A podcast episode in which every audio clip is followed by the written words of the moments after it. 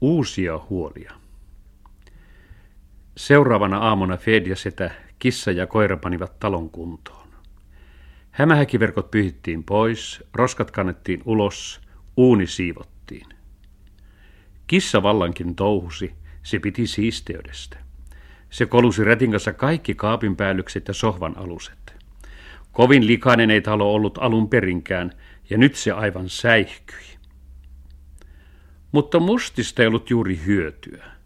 Se vain juosta touhotti ympäriinsä, haukkui ilosta ja puhisi milloin missäkin nurkassa. Fedi sitä ei kestänyt sitä, vaan lähetti sen puutarhaa multaamaan perunaa. Ja koira kävi työhön niin, että multa ryöppysi joka suuntaan. Sillä lailla he ahirsivat koko päivän. Sekä porkkana että peruna kitkettiin. Hehän olivat tulleet tänne asumaan, eivätkä leikkimään. Ja sitten he menivät joille peseytymään ja ennen kaikkea mustia kylvettämään. Kylläpä sinä olet suttuinen, sanoi Fedja sitä. Sinun pitää peseytyä niin kuin muutkin. Ilo mielin vastasi koira, mutta minua pitää auttaa, ominpäin en pysty pesemään. Minulta lipsahtaa saippua hampaista. Ja mitä peseytymistä se sellainen on ilman saippua? Pelkkää lotraamista. Se kömpi veteen ja veedä sitä saippuisen ja harjasi sen turkin. Mutta kissa kuljeksi rantaa pitkin ja yhäti ikävei kaikkia valtameriä. Sehän oli laivakissa, mutta nyt se vain sattui pelkäämään vettä. Sitten ne lähtivät kotiin päin polkua pitkin. Päivä paistoi. Heitä vastaan juoksi joku setä, sellainen punakka kasvoiltaan, lippalakki päässä, ikää viisikymmentä ja risat. Ei sedällä risoja ollut, vaan iällä, jota siis oli 50 vuotta ja pikkuisen päälle. Setä pysähtyi ja kysyi. Kenenkä poika sinä olet? Miten sinä olet meidän kylään joutunut? Fede sitä vastasi. En minä ole kenenkään, olenpahan vain poika, ihan itsekseni. Minä olen tullut kaupungista. Lippalakkipäinen kansalainen hämmästyi kauheasti ja sanoi, ei sellaista tapahdu, että lapset vain kuljeksivat itsekseen.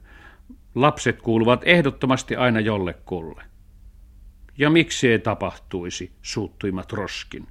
Minä esimerkiksi olen kissa, joka kulkee itsekseen. Ja minä kuljen itsekseni, sanoi Musti. Mies meni aivan neuvottomaksi, kun huomasi, että täällä puhuvat kissatkin ja koirat. Jotakin kummallista tässä oli. Siis epäjärjestystä. Ja kaiken kukkuraksi Feetesetä alkoi puolestaan tiukata. Mitä te oikein kyselette? Ette kai satu olemaan miliisi. Ei, en minä ole miliisi, vastasi mies. Olen postista, takalainen posteliooni. Petskin. Minun täytyy tuntea kaikki, jotta voin jakaa kirjeet ja lehdet. Mitähän te esimerkiksi tilaisitte? Minä tilaan pörriäisen, sanoi Fedja sitä. Ja minä ottaisin jotakin metsästyksestä, sanoi Musti. Ja teille, postelioni kysyi kissalta. Minä en tilaa mitään, kissa vastasi. Minä säästän. Asutaan siinä, niin kissa sanoo. Mitä se semmoinen on, että tässä ollaan ja ollaan aina vain ilman maitoa? Siihen voi kuollakin. Pitäisi ostaa lehmä. Pitäisi, pitäisi, myöntää Fedja sitä. Mistä otetaan rahat? Lainataanko? Edottaa koira. Naapureilta. Ja mitä me sitten annamme siitä hyvästä? Kissa kysyy. Jotakin täytyy antaakin. Annetaan maitoa mutta kissa ei ole samaa mieltä. Jos maito annetaan pois, niin miksi sitten ollenkaan otetaan lehmää? Täytyy siis myydä jotakin, Musti sanoi. No mitä? Jotakin tarpeetonta. Jotta voisi myydä jotakin tarpeetonta, suuttui kissa, täytyy ensin ostaa jotakin tarpeetonta. Eikä meillä ole rahaa. Ja se katsoi koiraa ja sanoi, mutta musti, myydäänpä sinut. Musti ihan hypähti. Miten niin minut? Noin vain. Sinusta on täällä meillä tullut pulska ja komea. Sinusta antaa kukaan metsästäjä tahansa sata ruplaa. enemmänkin. Ja sitten sinä juokset pakoon ja tulet takaisin tänne.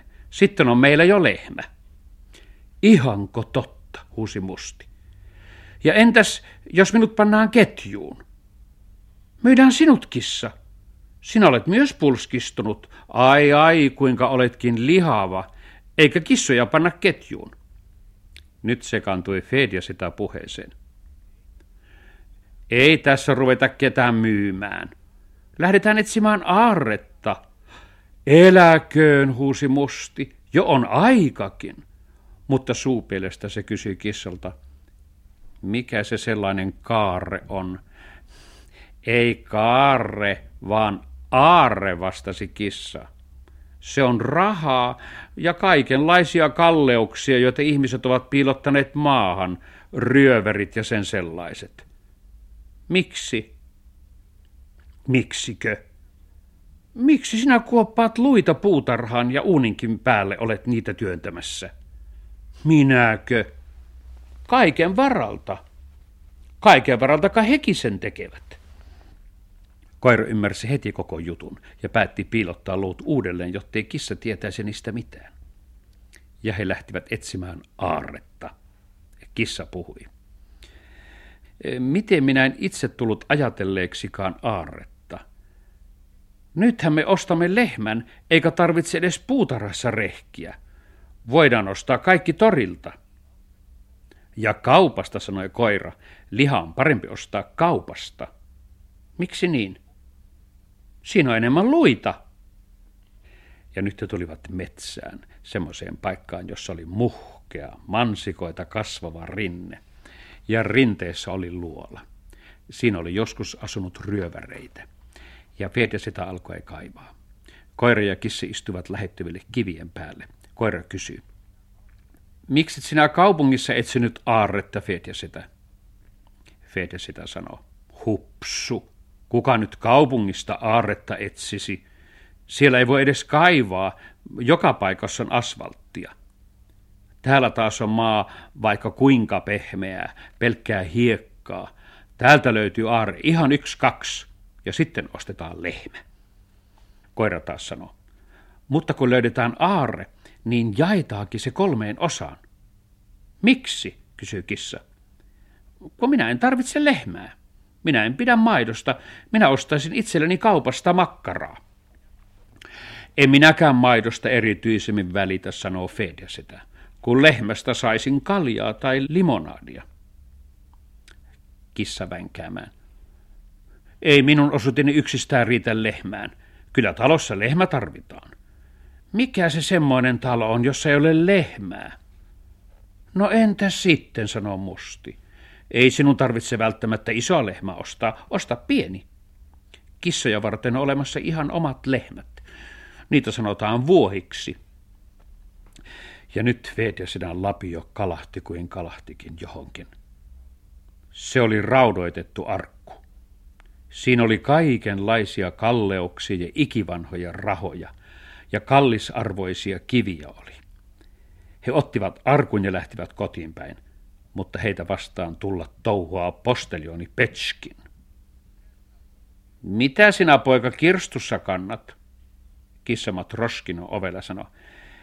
Me olemme olleet sienessä, mutta ei Petskinkään tyhmä ole. Mitä te arkulla teette? Se on sieniä varten. Suolamme siihen sienet heti metsässä. Hm, onko selvä? Totta kai. Mitäpä siinä ihmettelemistä, sanoo Petskin, mutta itsekseen ihmettelee kovasti. Sieneenhän mennään korin kanssa, mutta noilla on kirstu. Kaskuneen matkalaukku. Kuitenkin Petskin jätti sikseen. Pikkujoukko tuli kotiin. Katsoivat, hirveästi oli arkussa rahoja. Ei vain yhtä lehmää, vaan kokonaisen karjan olisi niillä voinut ostaa, ja vielä sonninkin. Ja he päättivät, että jokainen hankkii itselleen lahjan. Ostaa, mitä mieli tekee. Isä ja äiti murehtivat kovasti Fed sedän katoamista. Se on sinun syysi, sanoi äiti, kun annat aina luvan kaikkien, niin poika on kuin onkin mennyt pilalle. Hän vain pitää eläimistä, isä selittää. Ja niin, sitten lähtikin kissan kanssa. Sinun olisi pitänyt saada hänet innostumaan vaikka tekniikasta. Olisit ostanut hänelle rakennussarjan tai pölyn imurin, niin hän olisi touhunut sen kimpussa. Mutta isä ei ole samaa mieltä. Kissa on elävä. Sen kanssa voi leikkiä ja kuljeskella ulkona.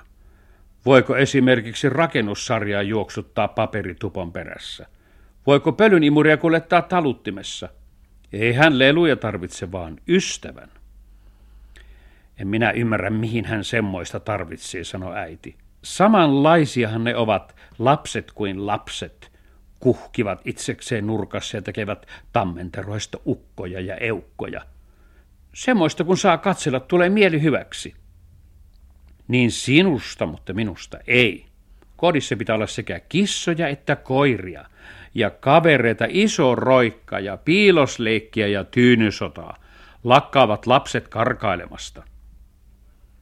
Silloin rupeavat vanhemmat karkailemaan, sanoi äiti. Minulla on töitä tarpeeksi jo nytkin. Juuri ja juuri riittävät voimat television katsomiseen. Turha sinun on tyrkyttää minulle noita hupsutuksia. Sanoisit ennemmin, mistä poika löydetään. Isä mietti päänsä puhkia sanoi sitten. Täytyy panna ilmoitus lehteen. Kadonnut Fedia Setä niminen poika.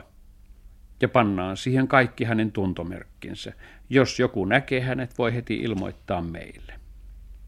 Niin he sitten tekivät.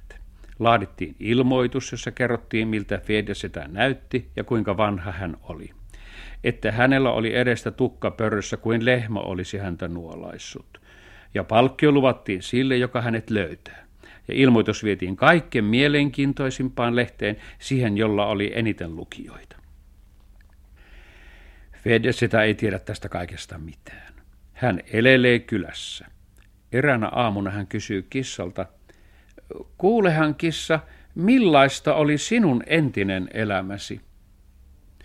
Huonoa, huonompaa ei olisi voinut olla, sellaisten enää haluaisi kokea. Entä sinä musti, millaista oli sinun elämäsi? Tavallista, puolivälin keskipaikkeilla. Kun annettiin ruokaa, oli elämä parempaa. Kun ei annettu, niin huonompaa. Minunkin elämäni oli tavallista puolivälin keskipaikkeilla, sanoo Fedja sitä. Mutta nyt ruvetaan elämään toisella tavalla. Eletään onnellisina.